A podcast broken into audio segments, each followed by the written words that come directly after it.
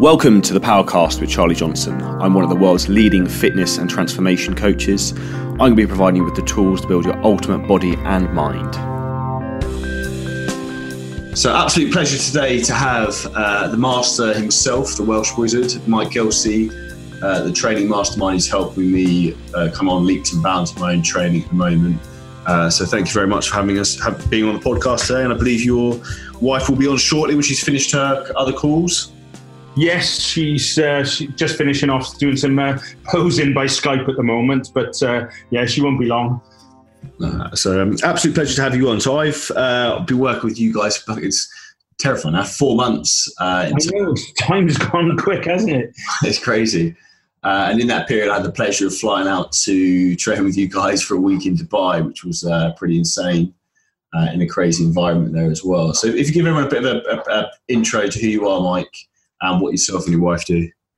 Yeah, cool. Um, well, I mean, I'm 51 now. I've been sort of in, well, I started training when I was about 15 um, for karate more than anything else. I was in the sort of the Welsh under 21 squad like 15, 16. So obviously I was fighting guys who were a lot bigger than me. So um, basically a couple of the guys they were into a bit of training. They said look come to the gym start putting on some weight so you know i've got a bit more strength behind me. And it sort of sort of went from there. I i, I was still progressing in karate but i i just preferred the gym. Um you know and i fell in love with that. Always wanted to compete but i didn't actually first step on stage until i think it was about oh, it was the early 90s, so 1990, 1991. What inspired that for you? Um, you know, the thing is, I'd always like bought um, the the old Flex magazines. Um, you know, when they were the American versions that we'd get over here at the time. Um, I always remember I had the original one with um, it was the iconic picture of Sergio Oliva, you know, when he's playing pool and you, you see the size he's got a split in his shirt because his arms are so big. Um, and then, but at the gym, in gyms at the time, that's what, you know, people were just training to compete. They were either powerlifters or bodybuilders. That was it. So everyone was sort of getting ready for shows and it just sort of went from there, really.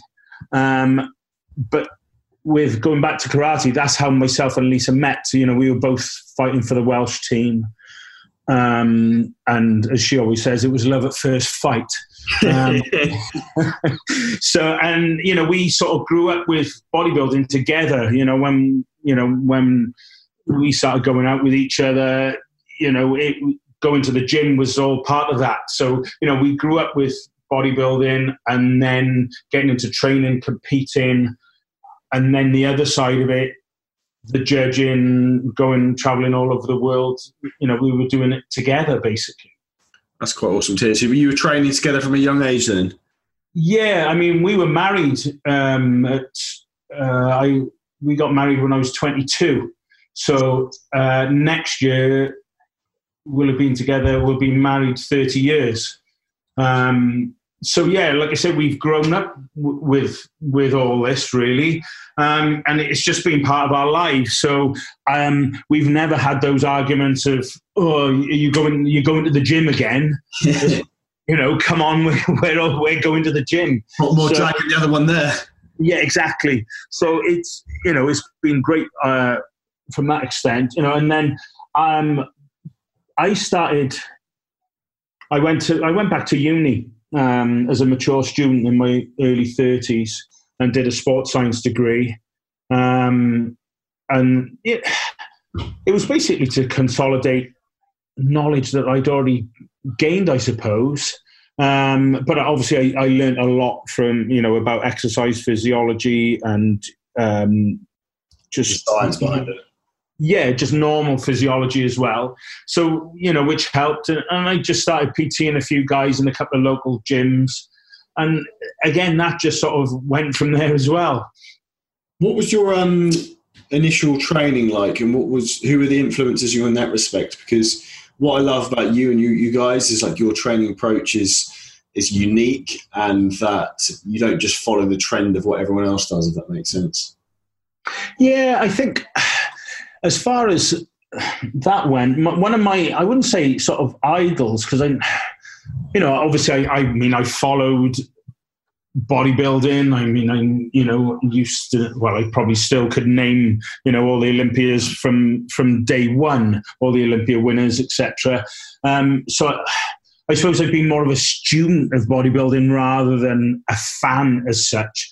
But somebody I always uh, liked was Tom Platz because he trained differently to everybody else.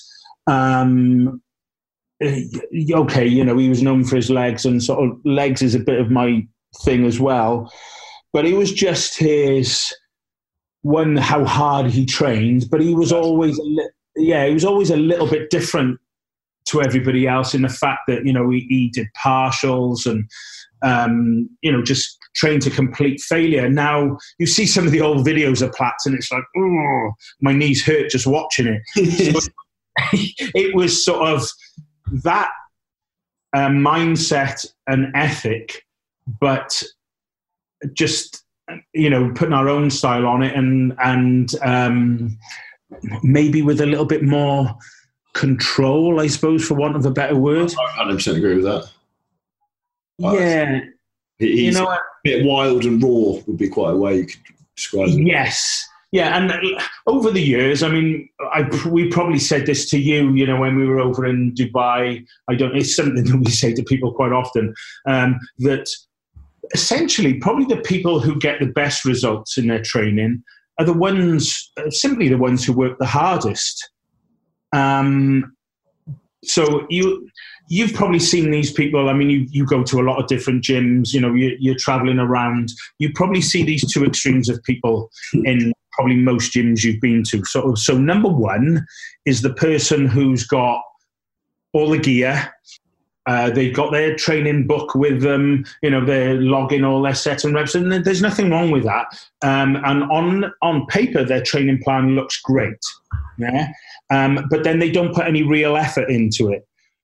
And then you've got the person who's completely the other end of the scale who on the face of it again they don't seem to have a clue what they're doing they try and use every piece of equipment there is in the gym the form is horrendous but they bust their balls in the gym you know they're a bath of sweat so that second person will probably get more results than the first person but what you're trying to do is somehow sort of marry the two so you've got that you want that work ethic, but you've got to have that element of control about it as well. Yeah, the direction. Yes. You know, and it's because ultimately we all want to be training for as long as we can, don't we? Um, so yeah, it's great sort of slinging around all these weights, etc. But you know, you're going to break at some point if you carry on doing that. So, you know, surely, because how old are you now, Charlie? Um, 29, 30 in a few months. Yeah, but surely, don't you want to be training for another 20 years? And exactly, and that's why, to be honest with you, and I, I've, I've said this on another podcast I recorded earlier on today with um, James Crossley, who was Hunter and Gladiators, who's now in his. Oh, yeah, yeah. And um, we were talking about this in depth. And that's one of the things I said to him, like, why I love the style of training with you guys, because I'm working the muscle rather than just abusing the soft tissue and joints by trying to see how much weight I can throw around. And I, th- that is going to be a very like short-lived lifting career for anyone because your soft tissue is eventually going to give out, and then that's game over, and then you're off for doing something else instead because you can't yeah, wait. Exactly. You know, and, it looks it looks cool, doesn't it? You know, squatting with hundreds of pounds on your back, but it, you know, essentially where you know, most people go to the gym, you know, if they don't want to be a competitive bodybuilder, that's fine. But most people go to the gym to simply want to look better, which is bodybuilding at the end of the day. Um, so there's not many people that um, who who go to the gym to train for a sport specifically. Really, I, most people um, go to look better. I, you know, probably ninety-nine percent of people I'd say under that category. Very, very few. I would say specifically for. Yeah, it's something. I mean, I'm sure Lisa will say this when, when she's finished on, on a call, but this is a thing she always says. There's not many people who say, there's lots of people who turn around and say, oh, I'm going to the gym. Okay, see you later, blah, blah, blah. But there's not many people who say, oh, um, I'm just going to the field to throw a few javelins. You don't that recreationally, do you? If if you're a javelin thrower, you're a competitive javelin thrower. Yeah, but then you say your field. Yeah, exactly. Whereas there's lots of people who just train because they simply want to look better. Now, and that's that's bodybuilding. Um, I don't, you know, don't care what you say, um, but then it's about putting tension on the muscle because we're not in the gym to just try and lift as much weight as we can. So to to to look better, to make your legs or your arms look better, you want to put as much tension from the movements as that you're doing on those particular muscle groups. And would you would you say like did your initial training approach when you first started training? Did you change at any point from from the beginning? Um, I suppose you know when I first very first started training, yeah, it was you know at 15, 16, you know, everyone wants to be stronger, don't they? You know, um, but I sort of, I think I quickly realised that, as an example, I was I, I was quite a proficient squatter, but I've probably, I suppose, the most I've ever squatted would be maybe probably four or five plates, but I was better at sort of reps per three plates. You know, I, I've done stupid things like do a set of do sets of twenty ones with three plates aside. So seven reps all the way down to halfway up, seven reps from halfway up to full, and and seven full reps, things like that. You know, I I much preferred challenging myself as so I could make the muscle do as much work as I can rather than just moving as much weight as I can. Does that make sense? Yeah, hundred percent. And I, I, I, can get that from the crazy workouts that you guys send through, and it's that though the it gives you the opportunity to put the intensity into the muscle. I think a lot more, and I think in my my opinion, the training is a lot more. Not that you necessarily go to the gym to be entertained; you go there to get results. But I think. In my opinion, training like if you're just go to the gym, you're doing six reps as heavy as you can on weight every week that's fairly boring and mundane, in my opinion. I was just going to say, how bloody boring is that? Yeah. Um, but it's a bit like the old chicken and rice uh, bodybuilding gym debate. Like, there's a lot of different ways you can go about getting the same results, and I think uh, a lot of people are yeah. too very much married to one one one ideology. I think exactly, and the thing is, I think, and you know, whether you're talking training or nutrition, if something floats your boat, you're going to stick to 100%, it. 100%. So if, you know, there's nothing worse than, you know, you've got a program and you're going and you think, oh shit, I don't want to do this today.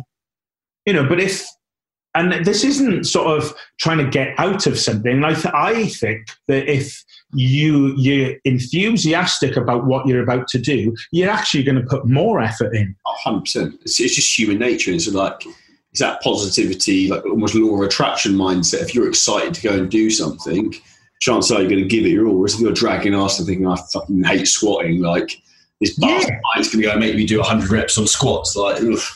Exactly. And, and that's the thing. And again, whether it's, you know, training, a, a, training style, a training program, or exercises, then again, there's no one exercise that you have to do. You know, if people turn around to me and say, I hate squatting, cool. There's lots of other exercises that yeah, you can do. You know, um, like my son, for example, he, for quite a while, he's got a good set of legs, and for quite a while, all he did, probably for more than a year, was leg extensions and leg curls. You know, some people would turn around and say, well, you can't build legs with that. Well, yes, you can. If you do it properly. Exactly. If you do it properly. Yeah, hundred percent. So you know, and if you put that effort in and you're enjoying it, then it's going to happen. Now, in a sort of slightly different tangent, your opinion, obviously, you guys work now with like the likes of Darren and Jamie Drigos of IFBB pros. How do you see the difference in terms of training, say, people at that level compared to maybe more intermediates? Is there anything you'd recommend in terms of anyone potentially who's a trainer out there, how they would look to adapt anything to their clients? You're looking more at recovery? Yeah, so now um, Lisa's actually just joining us. She's getting a chair, pulling up to the table, so she's uh, she's joining in on the conversation. Say hello. Hello. Favourite Welsh lady, how are you doing? I'm very well. How are you, love? Yeah, very good, very good. Good. Good. Um, so, sorry, we were talking about adapting, you know, t- uh, training for intermediate clients or, or any. So, somebody like Jamie, for example, he can train. He trains twice a day, pretty much every day, um, without a break. And then, uh, you know, when I say, I, I'll say to him, "If you had a day off, yeah, no, no, I'll just carry on. I'll carry on." And then he gets the point probably maybe three, four weeks into that, right now I need to rest. There's what, not many. What do you do at that period then? So you just take one day's rest or would you be pushing him to have Yeah, usually he'll just take one day's rest and he's ready to go. Now, somebody like Jamie has just got that. He's the top end of the tree as far as Yeah. probably recovery ability goes. Yeah, but again, I mean, the thing is, Jamie is is is lush. He's a class act, right? But again, Jamie is in a very lucky position as far as he his work is online. So he's not in a factory 10, 12 hours a day. So, and I mean, the thing is, you, as much as you adapt, as you say, a training program to suit the ability, but you have to um, adapt it to suit their lifestyle as well. So, I mean, training twice a day for Jay is great. It works well for us because we're always in the gym. But some people are not that lucky that they can um, uh, not sacrifice two training sessions, but give two training sessions everything they need. So, of course, the thing is, a, a lot of the time, the training is adapted to their lifestyle just as much as their ability. Um, and it can be done in many, many ways. Um, but as you say, the first thing you do really is when you're working with a client is allow them to tell you what their um, ability is. So, of course, sometimes you'll go in there with something set in your mind. You know exactly what you're going to do. You're just going to do this, this, this. And then when you get there, uh, as we discovered through a couple of our training sessions, we had to adjust things because, again, maybe an injury, maybe um, a, a little bit of a body part that they feel is not as responsive as another one. So, really, a lot of the time, the individual di- will dictate the um, their training sessions, not necessarily what we think is what they should be doing, because sometimes it doesn't always pan out like that. I 100% agree with that. I think that comes down to I think you guys having very generally more experienced clientele, which obviously you target. And I think those people being aware enough of their own bodies and how they feel and how an exercise should feel. If something feels off, then they'll move off and maybe apply the same principles of whatever that set's supposed to be to a different exercise that they perhaps maybe feel they can execute with a, a better better tension on muscle, as an example. Yeah, but of course the thing is, so as you say, if they are of that standard, they'll understand that, and then they'll get a better result. Um, and I mean, the thing is, as you say, that's where the ability comes in: is the individual knowing what they want to achieve. I mean, obviously, as you know, we're both in the gym, you know, for many many hours. But sometimes when I listen to other, I'll use the term loosely, personal trainers, um, and they say key words that they've obviously heard or they think is the thing you should say. Squeeze it. Make sure you feel it. You can see the client they're working with. I haven't got a clue what they're supposed to be squeezing. It's like, anything. squeeze what? Yeah, you can see them. What do I squeeze the bar a bit tighter? Do I, you know? So of course the thing is, again, that makes a big difference when you're working with clients. It's a bit You know, too. But being specific and clear with your instructions, I think, is very, very clear. I think that's Yeah. communication for a lot of people go along. I think that's the the difficult um, translation as well. All the time between like a an online trainer to a client as well is very, very difficult. Something I also find very amusing as well is when you look at like you guys send through workouts to me.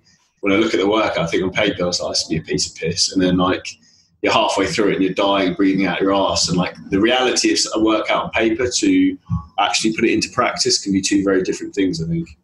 Yeah, one hundred percent. I totally agree with that. And but that's still down to you as well. You know, you, like I said earlier, it's about that person putting in the effort.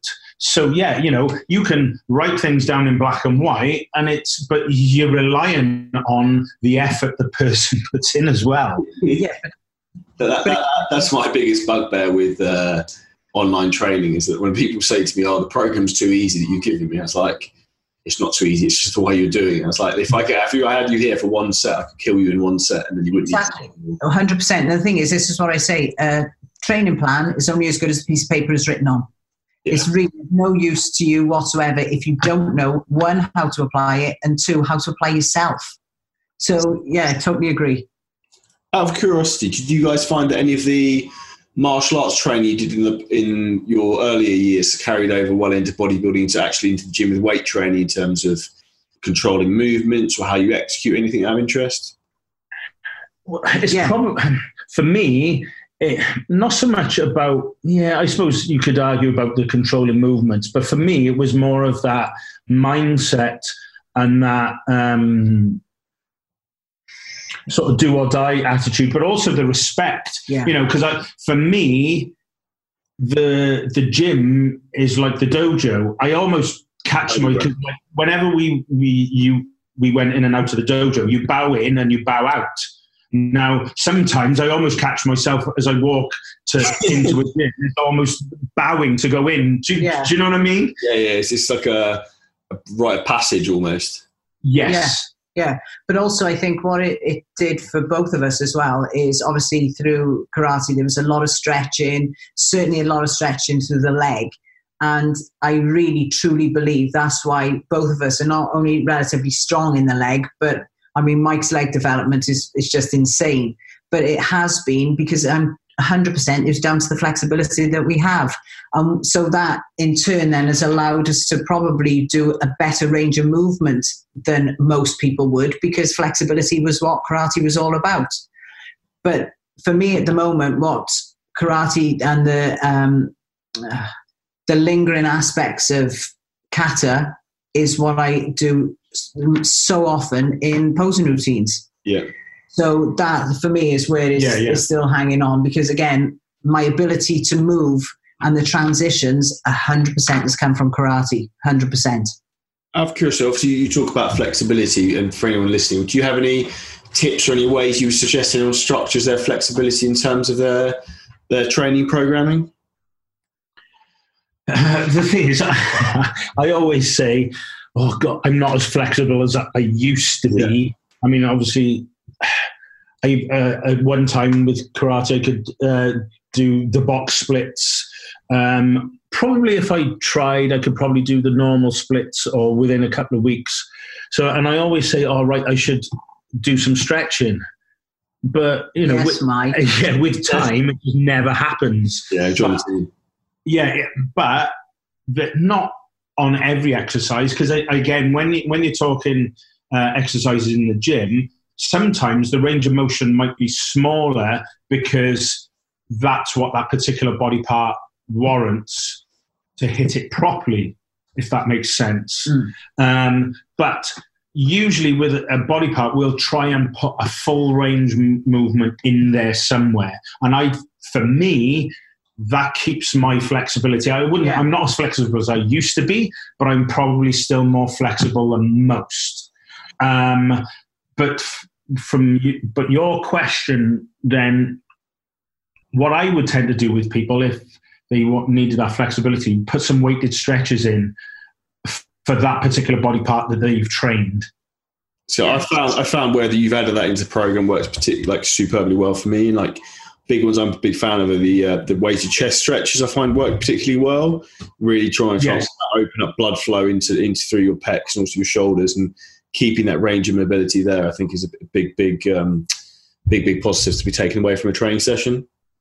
Yeah, but even you'll find um, time under tension. When you're doing a couple of sets of time under tension, you you do the full range, but because of the time that you're taking to do it, you are actually stretching and holding that stretch for a mere moment. But more so than if you just get into your rhythm reps. So even that will make a difference. No, but of course, the majority of people think flexibility is through the leg, but I think people on the whole, their worst flexibility is through their biceps and their back. Nobody seems to do a full range of movement on the biceps, you know. So it's even again through the stretching of your normal reps makes a difference. Yeah, keeping full range through the muscle as it moves. Yeah.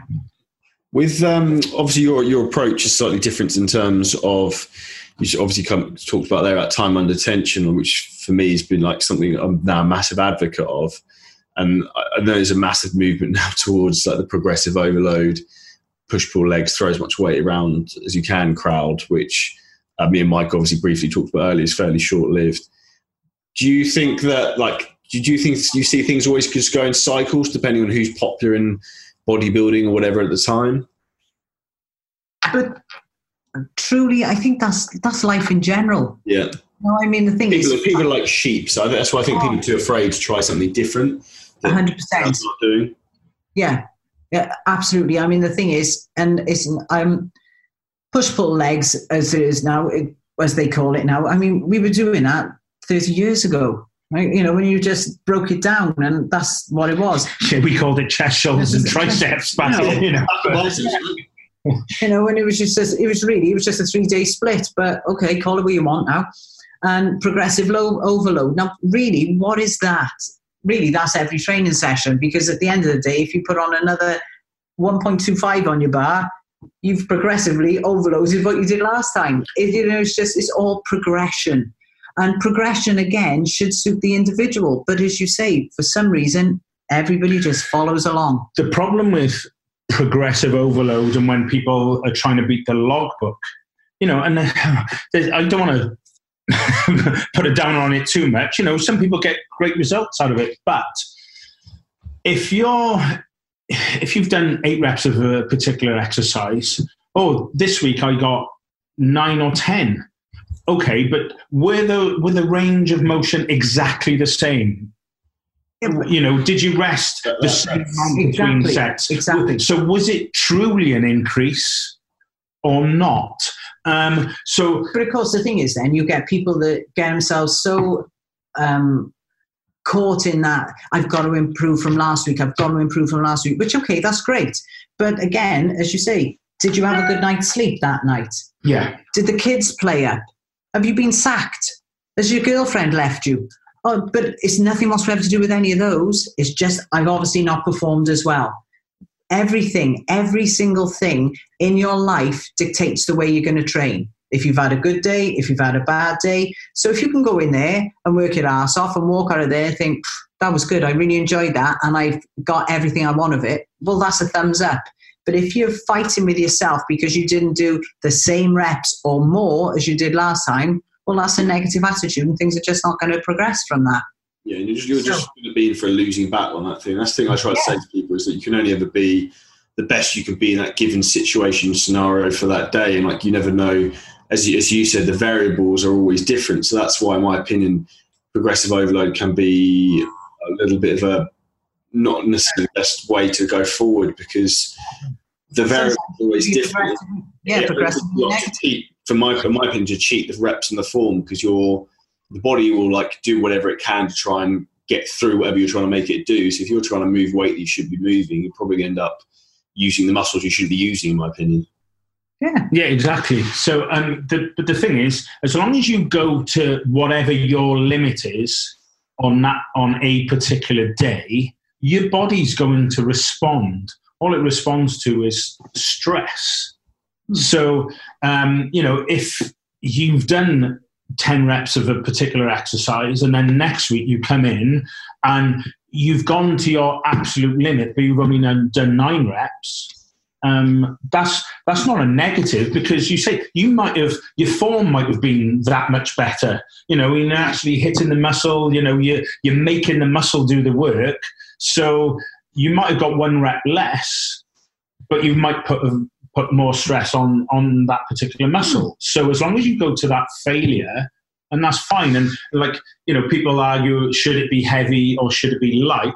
It should all be heavy, but within the realms of what you're trying in that particular set. So the way I describe it is, if I said to somebody, right, do a set of hundred reps on that, on a particular exercise. Not that we might do it in, in a drop set, or uh, but it's very rare that you'd say, right, I want you to do hundred non-stop. But so it, it, this will sort of reiterate what I'm trying to say. If I said, right, hundred reps, go, I'd expect it to start getting hard 95, 96, 97, 98. You might just about get to 100. But that weight is heavy for 100 reps. Now, if I took that same weight and said, right, do 10 reps and stop, well, that's going to be light. Hmm. So that just so it's so everything is heavy, but heavy can be a kilo, Relative. light can be hundred kilos, depending on what you're doing and how you're doing it. Yeah. No, no, I 100% agree. 100% agree. So I'm um, going on a slightly different tangent. Obviously, you guys have very kindly helped me into moving to training twice per day, which obviously you mentioned Jamie does as well. It's something I, I, find is working superbly, but just trying to manage my recovery. Did you find that difficult to get a lot of people to try and buy into initially? Because I know, like, say, uh, some other trainers. So for the people that I'm sending out plans for at the moment, there's not that many who are training twice a day. Like Jamie trains twice a day every day at the top end. Um, you're increasing your days that you're training twice a day. Um, somebody like Darren was training twice a day, just a couple of times a week, but he's only this week he's starting to join in with more of Jamie's sessions. Um, and then actually probably most other people and again as Leica said it's probably more to their work commitments etc a training once a day. Would you say, in your opinion, if you can, training twice a day is optimal if you've got all the time in the world in a perfect scenario? Yeah, I think. Yeah, yeah, yeah. Because to me, I we well, I've trained twice a day for quite some time, um, and it works for me. But also, what it does um, for me, do any cardio. I never do any cardio and it allows me to stay in relatively um, good condition all year round. Yeah. But then I it also gives me more time to um, cash in on maybe things that, as you say, sometimes will be rushed sessions because I got a client back to back. But if I know I've got two sessions, I know I can in, enjoy those two training sessions rather than have one quick shut through, throw a bit in there, throw a bit in it. Well, I am going to do that. It allows me to have two quality sessions a day you know, and so sorry to butt in, but like if you are doing, say, push pull legs, so somebody who's doing a push session, which is chest, shoulders, and triceps, surely by the time you're halfway through your shoulders and then into your triceps, if you've given what you've given yeah. 100%, they're going to suffer. Yeah, they're just add-ons. Yeah. You know, but um, but I um, I got a couple of um, a couple of my clients, uh, boys, doing it. And again, um, the development in one in particular has been absolutely insane.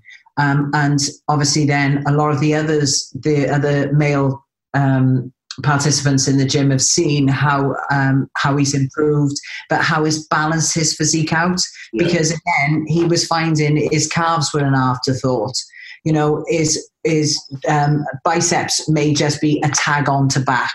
And is just breaking it up like this now. He's just developed in the most ridiculous way. So, of course, it's surprising now how many of the other boys are getting in on it and coming in and doing an early stint as well. Which is that respectfully, that sheep mentality, what we were talking about earlier, is where yeah, yeah results and oh, let's all do this as well. Yeah, but of course, on the other hand, what's good is a lot of them now are not lazing in bed. They're actually getting up and having a workout before they go to work, which is great. No, that's what you want to see. And I, I agree with you 100%. I think the, the two day training allows you to focus a little bit more on some of the smaller body parts that otherwise get neglected. And I, yes. I'd rather do shorter, two shorter sessions because I love training than do one session that's a three hour slog. And as you say, about halfway through it, you're losing the will to live a little bit because you, just can't maintain that intensity for that period of time. of course it is. And surely, as we were saying about just touching on recovery, if you go in, have two good workouts, as opposed to, as you say, three hours of just banging, you know, your head against a brick wall, well, surely that's going to be a, um, far more need for recovery from that than you will from two good quality sessions, mentally and physically. I agree. Agree completely. Well, it's quite interesting. I know you guys said I spoke to you about this before on the um, Milos Sarcev seminar recently, he he broke it down as it gives you two opportunities during the day to pump the body the body full of blood and fill it full of nutrients to get that anabolic process going to get muscle tissue to grow. Which, if you, if you think about it, if you can train twice a day and basically double the amount of sessions you have in a year, that's twice as many opportunities, like double the amount of opportunities that you have to grow. Absolutely right. I mean, the thing is, as people, as humans, we're workhorses. We should work. We can cope with a full day's work. But unfortunately, now everything is designed to make us less active. Well, no, we can actually handle it twice a day. You know, no. the thing is, we can recover, we can go back and we can work again and again and again. But unfortunately, society and how we've evolved, everything is done on computer. Everything is done either on your phone or something similar instead of actually physically getting up and doing the work for you. No, 100%. In, in terms of exercise selection, is there anything like I've got my thoughts on what people should do to like train for their training twice a day? Is there anything you would say people to focus on or people to avoid if they're trying to set up their own training systems? I think, yeah, I, I was actually going to say that before you asked the question. Is I think the the the main issue when people are training twice a day, they think, oh well, I'm I'm only training say a body part, so I can do more. It's not necessarily doing it doing being able to do more. It's you can concentrate on that and put your all your effort in. And then, so then the session length should roughly be about the same, hmm. but you're just training twice a day. So that second session. So if you trained, if you're going to train legs as a whole, and what most people do is they train their quads, and they might train them quite hard, and they and then they wonder why their hamstrings are lagging because they're knackered, and they'll just do a couple of shit sets of leg curls at the end. Hmm. You know, so then, so it's not being able then. Oh, well, I can do more quads now. No, no, no. Just do the same amount, and then actually you can do you can do a better session on your hamstrings. No, I 100% agree with that. I think that's why so many people have such some unbalanced physiques. And obviously, you guys obviously we haven't really touched on it yet. You work obviously on the judging side of things as well, which I'm interested to know how you got into that. Out of interest. Uh, judging. Yeah. When it started off, um, I started competing in 1999 and I finished in 2001. And when I finished competing, um, I just wanted to reach the goals. Um, still wanted to do that, but my competing days were over. So I decided to start judging um, whilst competing at local shows and things like that. Nothing too crazy. But then I started judging. Then it was for well, it was um, the FBB at the time. well, with Paul Grant and the, the WFBB. And then um, when Paul passed away, it then turned over to the UK BFF and I started judging with UKBFF um, a lot more then. I was up to more or less every bloody weekend then. Um, and as I was judging, as Mike was still competing, he would do a lot more than MC, stage marshal, and things like that. Because obviously, with UK BFF and the IFBB, you couldn't compete and judge. So I kept judging and judged Europeans, Worlds, um, the Arnolds, um, amateur Olympias, did everything. And well, really, when we left, we were not far off 50 weekends of the year out of 52, either be doing posting courses, seminars, or judging, or hosting shows, or promoting shows. and um, from there, then we decided to leave the federation, and we did our. Um, I think we did the um, WBF show then, didn't we? Yeah, in, in yeah we just did an independent show, yeah. Yeah, and then from there we obviously formed part of the um, the group that formed the PCA. Yeah. And again, obviously, a lot of um, judging, judging seminars, and getting judges up to up to standard. Um, we pulled away from the PCA, but in the meantime, I was doing a lot with NABBA.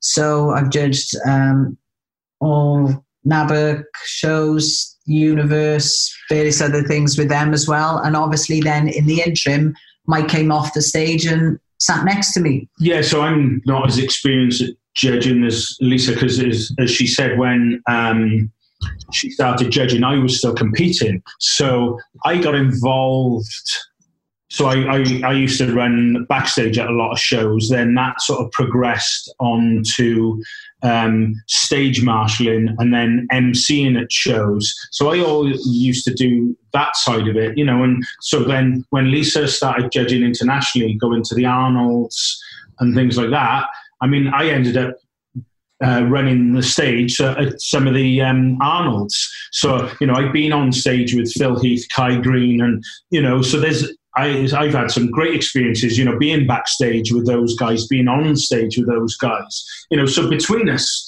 you know, we've experienced a hell of a lot. And as, as Leica just said at the end, we've sort of worked with probably with every major federation within bodybuilding. So we've seen all aspects of it. But the main thing for us is, and what we've sort of not realized we've always done is we just love to work with people in in the gym. You know, that's always been our um, yeah, but passion. Really. Yeah, but there's something that um, is being banded about a lot, um, and no doubt tar- targeted and aimed at us about loyalty loyalty for you know for being with one federation or not with another and why am i working with them now? And and i tell you where, where my loyalty lies always has done and always will do is with the competitors.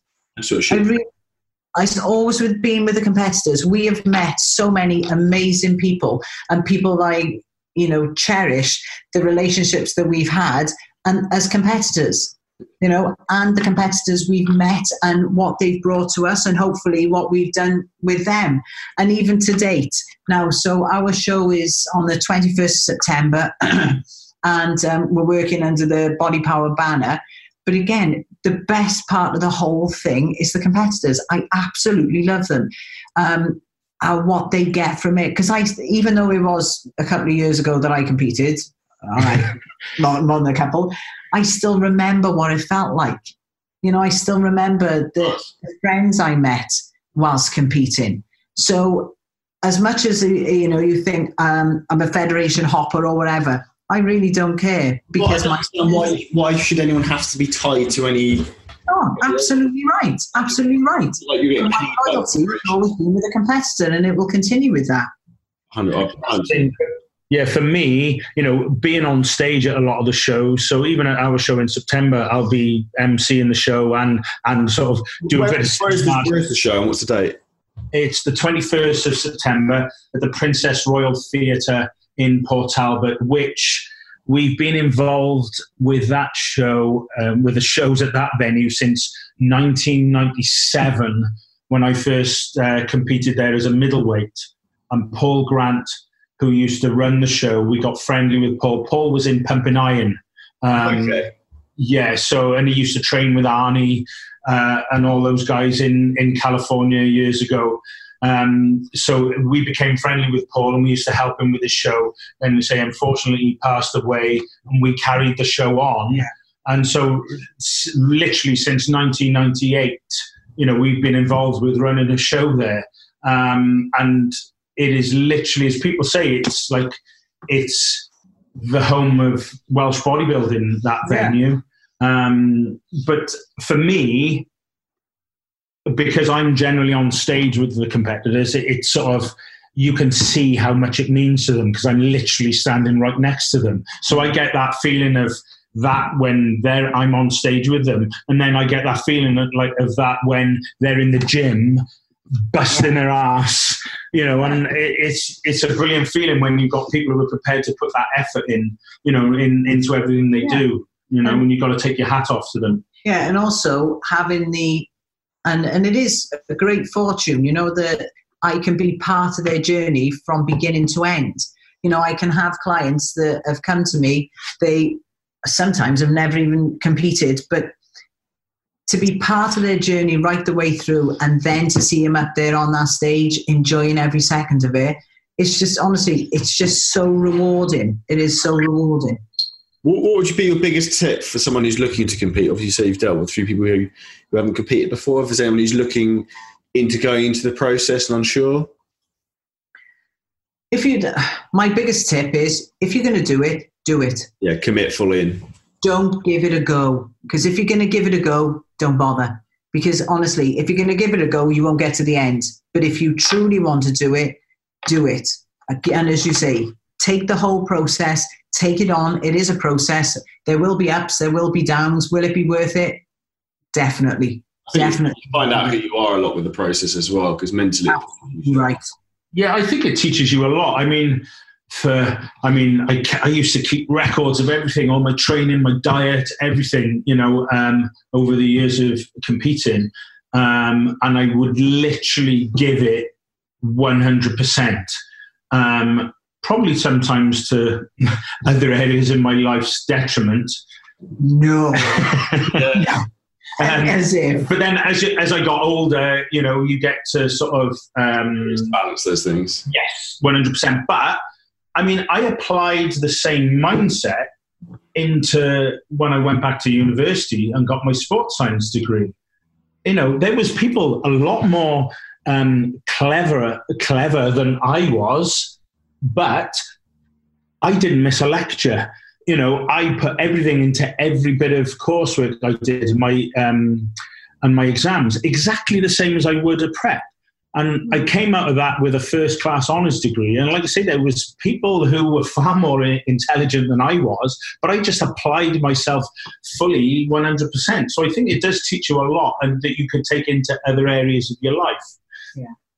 But you should be open minded enough to transfer over those experiences you take from it to whatever else is you want to do. So, in my opinion, from like, the fitness bodybuilding world, that the the discipline you learn from that and the effort you, you can take from that, but like being consistent and structured, like those will stand you strong for whatever else you want to do, whether it be a business or with your family or anything else, because those skills are like are a gift you'll then have for life. Exactly. exactly. Yeah, one hundred percent. So yeah. makes a big, big, big difference. So um, what's the plans for you guys? And obviously, unfortunately, obviously the situation happened with the gym. New gym going to be opening? Well, it's been it has been a very very difficult few months. Um, so that we the fire, uh, the old gym was on the sixth of May, and up until actually today, funny enough, yeah. um, we were with the insurance. We were no further forward than we were on day one. Yeah.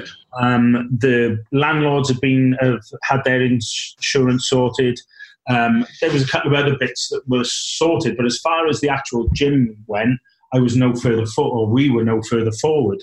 But then, um, you know, we we'd put in complaints to the um, insurance company, but basically I had a phone call today to cut a long story short, saying yeah that the claim was accepted. We don't know how much is going to be at this stage, but so that took a load off our minds because we found we found new premises. We're working. We've been there literally. Leica was yeah. on her hands and knees today, scrubbing toilets. You know, because the the premises that we've got uh, needs a lot of work. Yeah. You know, I've been painting, etc. So um, it's it's basically sort of two units together. We're going to start putting kits soon into um, the smaller the unit. So we can just start our PTs from there soon. Yeah. Uh, and just get a few key people training in there again, um, whilst we get the work underway on on the rest of it. Then, so um, and where whereabouts you guys can be based the PT if anyone's interested? Because I, I, know I'll be trying to make a trip down there as well. Yeah, cool. We're, we're literally uh, the new premises. Uh, this isn't the main reason for it being there, but it's literally 10 minutes walk from our house. So yeah, we can actually walk to work uh, every day. But it's a good catchment area. It's basically somewhere called um, Llantwit Fardre, which is just outside Pontypridd, which is only, it's about 20 minutes from Cardiff. So okay. a lot of people will know where Cardiff is. So, we're, you know, it's not far from Cardiff at all. It's relatively easy to get to off the M4. Um, so yeah, you, you know, you're more than welcome to come down at um, any point, really. Yeah. Well, once we got some kit in there, which should be a few days. Um, but then obviously it's going to take probably a good few months to get the gym to where we want it to be. Yeah, no, 100%. 100%. Well, I think that's quite a good point to sort of finish up. Unless you guys got anything else you want to add into that? Um, no. Any other, any other nuggets of wisdom for anyone who's listening in terms of training tips? No, I think really we've yeah. Go on, go on, Leica. Hmm? Go on. Nuggets. no, there's only two things if you really want to succeed, and that's consistency and commitment. You stick those into your training, and you're going to succeed. Yeah, and that's why you know what we were saying before. Sort of Leica joined in that you've got to find the style of training, you know, and uh, nutrition again that suits you. You know, don't as as you sort of alluded to a few times that people are just blindly following what other people do. But it's no, you know, just find what really floats your boat and that you're passionate about, and just do it to the best of your ability. Yeah, consistently. No, I, I love that. So, um, for anyone who is interested in training with you guys in terms of training program, obviously you work uh, helping me with my own training and offer some phenomenal support. Where can people get in touch with you? Um, well, we're both on. We've both got separate accounts on Facebook. So it's Mike Gelsei and Leica Gelsei. Gelsei is G E L S E I. Leica, she spells her name slightly different. She's got to be different. It's L-E-I-C-A. Um, and then we're both on um, Instagram as one account because Leica doesn't really do Instagram, but it's um, Mike underscore Leica underscore Gelsei. Yeah. Cool. What is? I'll add all those links in the show notes for anyone who's interested. So I can highly recommend them for their training program. is is unorthodox for what you would probably be normally used to, but it will get you phenomenal results and you'll love the process. So I can highly recommend it in that respect. Uh, and again, thank you to both of you for your time today and for all your help with my own training so far. So it's been an absolute pleasure, and hopefully, I might be up to uh, Dubai or to Wales or somewhere to train you guys soon. Well, both. So do, do come to Wales soon, and then we'll do Dubai again. Yeah, hundred percent, hundred percent. Brilliant. Yeah, looking forward to that. Good evening. Thank you very much. Thank No, you, thank John. you. See you soon. Cheers.